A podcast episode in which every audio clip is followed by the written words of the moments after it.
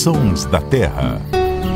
Olá, seja muito bem-vindo. Esse é o podcast do Terra da Gente em parceria com a Rádio CBN. Eu sou Marcelo Ferri, jornalista, repórter do Terra da Gente, e aqui comigo hoje estão meu colega Paulo Augusto. Tudo bom, Paulo? Tudo bem, Ferri? Tudo bem, Luciano? Prazer mais uma vez estar com vocês para a gente falar sobre natureza. Muito bom ter você aqui de novo, Paulo. E aí, Luciano Lima? Tudo bom, Ferre? Tudo bom, Paulo? Prazer enorme estar aqui em mais um Sons da Terra. Eu quero saber quem aí adivinhou qual é o animal que faz esse som.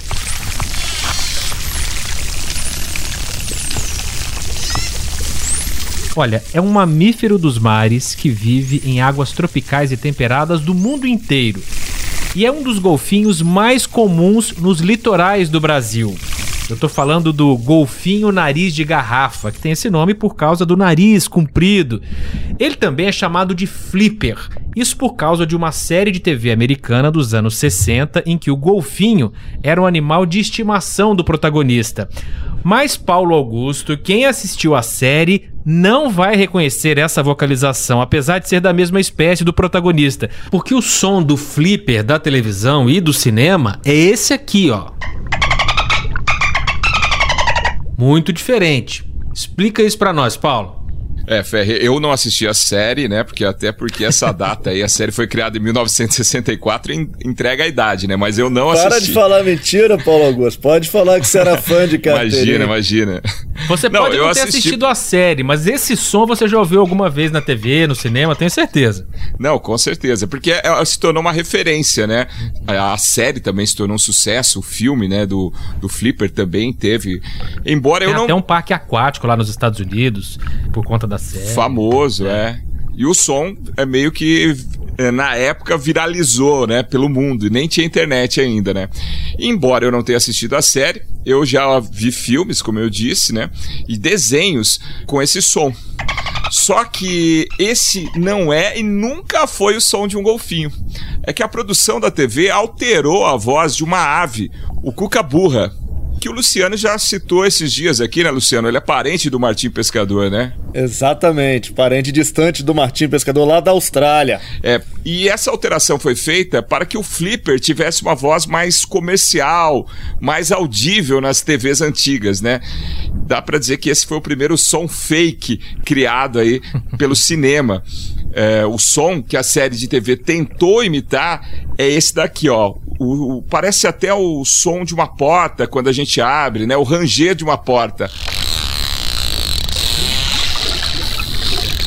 E é, a gente ouvindo consegue entender um pouco por que, que eles fizeram essa alteração, porque realmente é um som que não é dos mais agradáveis, né? Principalmente não seria tão comercial. Mas o Golfinho Nariz de Garrafa tem um repertório vocal enorme. Lá no Oceano Pacífico, a ONG Ocean Sound gravou recentemente 233 assobios dos golfinhos nariz de garrafa. Destes, 98 foram classificados como assobios assinatura, ou seja, uma marca pessoal daquele indivíduo. O médico veterinário Raul Rio Ribeiro, que é professor da Universidade Federal de Juiz de Fora e coordenador da ONG, vai explicar isso melhor pra gente. Raul, muito obrigado por participar. Quer dizer que cada golfinho tem uma voz diferente e única. Olá Marcelo Ferri, olá pessoal, muito obrigado pela oportunidade de estar aqui falando um pouquinho sobre o que a gente ama fazer. Esse achado científico de fato ampliou o conhecimento prévio que havia sobre essa espécie, porque desde que o assobio assinatura foi identificado, há mais de 50 anos atrás, isso não havia sido registrado em mar aberto. A gente simplifica dizendo que o golfinho tem uma voz diferente, que o golfinho tem um nome, que cada golfinho tem um nome. Mas na verdade é muito mais do que isso. Esse som único produzido por cada indivíduo, ele é gerado, construído ao longo dos primeiros meses de vida desse animal, a partir de uma paisagem sonora na qual ele está inserido. Então, os sons que ele ouve os sons produzidos pelos animais, a biofonia, os sons produzidos pelo ambiente onde ele está, da chuva, das ondas, do vento, a geofonia, inclusive os sons produzidos pelos humanos, a antropofonia. Todos esses sons compõem o que a gente conhece como paisagem sonora.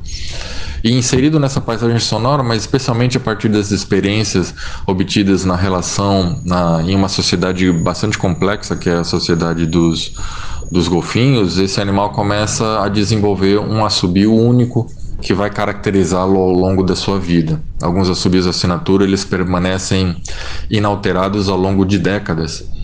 Em outras vezes, eles modificam, fazem algumas modificações para estreitar inclusive os seus laços sociais. E a partir disso eles conseguem se, se identificar. Nós estamos falando de, de grupos de, de animais, de centenas de milhares de indivíduos em um ambiente bastante difícil, né? escuro, com turbidez de água, é, onde eles precisam desenvolver atividades coordenadas e de maneira cooperada. Então é fundamental que eles mantenham a coesão entre si, que eles saibam exatamente onde eles estão em relação ao grupo, que eles estejam próximos daqueles animais que são mais que têm um, um, uma relação social mais próxima, mais estreita com eles, os seus aliados, por exemplo ou então próximo às suas fêmeas para defendê-las. E nesse sentido, é, o, o, som é a, é a melhor estratégia utilizada por eles para que eles possam se organizar dessa maneira. E nada melhor do que você ter um som que, uma vez emitido, transmite não apenas a sua identidade, a localização onde você está em relação a todo esse grupo e, inclusive, eventualmente até a sua condição emocional a partir desse sinal vocal. Emoções também, quer dizer que dá para saber se o golfinho tá alegre, triste, assustado? E é muito provável que isso aconteça. A exemplo do que acontece conosco, quando a gente ouve a voz de alguém, quando alguém nos chama de maneira mais apreensiva, mais preocupada, com uma fala mais rápida, com uma fala mais embargada, com uma fala mais grave, a gente consegue né, identificar algumas, extrair alguma informação é, sobre o estado emocional de quem está conversando conosco. É muito provável que isso aconteça com eles também. Na verdade, é provável que não apenas o estado emocional, mas situações outras que a gente talvez desconheça estejam sendo transmitidas de maneira acústica, porque a acústica, o som, é a principal forma de comunicação de relação é, desses animais com o meio ambiente. Nós estamos falando de milhares e milhares de anos de aperfeiçoamento para garantir a sobrevivência desses animais. A gente ouve o som de uma maneira diferente da que eles ouvem. Esses os sons que nós somos capazes de ouvir, porque muitos dos sons que são emitidos por eles nós somos sequer capazes de ouvir. A, a, a, capacidade de resolução temporal, a capacidade de produção de som, a capacidade de ouvir o som deles é muito superior à nossa. Portanto, a gente fica montando um quebra-cabeça com as peças que nós conseguimos enxergar. Mas existe uma barreira, uma fronteira é, de limitação mesmo do ser humano em, em compreender esses animais. Muito interessante. E professor, eu fiquei curioso para saber é, como é que você consegue captar essa conversa aí dos golfinhos. Não sei, você já testemunhou isso durante o mergulho? Você viu isso debaixo d'água? Os assobios de assinatura são tão interessantes que quando um animal quer chamar a atenção de um outro indivíduo, ele imita porque ele não consegue fazer igual, né? Ele imita o assobio a assinatura do outro. É como se eu tentasse é, é, chamar a atenção de um indivíduo e eu chamasse pelo nome dele.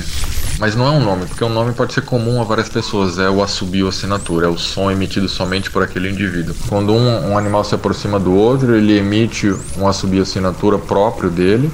O outro animal tenta imitar o assobio assinatura dele e eles começam a fazer essa troca como se estivessem se conhecendo. É muito, muito interessante. É, é um momento é, mágico durante as pesquisas quando a gente se depara com esse tipo de situação. Deixa eu aproveitar também para fazer uma pergunta. Conta pra gente como foi essa última pesquisa no Oceano Pacífico, né? Por que vocês escolheram essas águas para estudar os golfinhos aí? Nós estivemos em um arquipélago chamado Revilha Riredo, no México, um arquipélago bem distante da costa, de acesso controlado, e por ser assim, ele ainda guarda é, condições de biodiversidade únicas, um verdadeiro laboratório a céu aberto. E nesse, nesse paraíso oceânico, a gente teve a grata surpresa de conseguir gravar sons de uma população de golfinhos nariz de garrafa. E em meio a essa população, a gente verificou que alguns animais produziam um som único, que era produzido somente por esses indivíduos. Ou seja, a gente conseguia individualizá-los sem, sem observá-los simplesmente pelo som que era produzido por cada um deles. Isso é o que se conhece como um assobio assinatura. Raul Rio Ribeiro, professor da Universidade Federal de Juiz de Fora, coordenador da ONG Ocean Sound. Muito obrigado pela participação aqui nos Sons da Terra.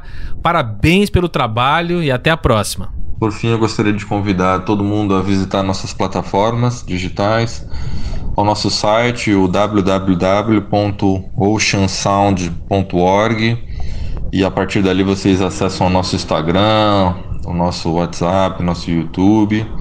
Então, deixo um grande abraço para todo mundo, muito obrigado e até a próxima.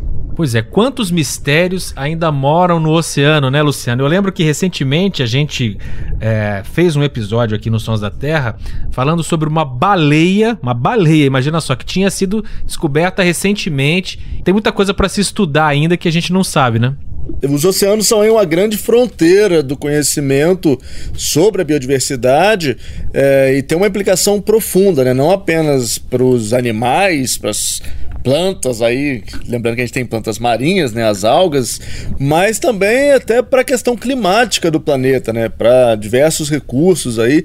E para chamar atenção para essa questão dos oceanos, as Nações Unidas declararam aí a década entre 2021 e 2030 como a década do, da ciência oceânica para o desenvolvimento sustentável, justamente para chamar atenção da importância que se tem de pesquisas como essa aí do professor Raul e tantas outras, né? A gente fica muito tempo em terra, né? Nós como animais terrestres, embora muita gente goste aí de curtir uma praia, a gente acaba esquecendo quem não tá, tá morando ali na beira da praia da importância dos oceanos, não apenas na vida de quem vive na, na beira do mar, como do planeta como um todo. Né? E o Paulo Augusto, recentemente, testemunhou lá em Santa Catarina a cooperação dos golfinhos com os pescadores, uma pesca muito interessante. Como é que é, Paulo?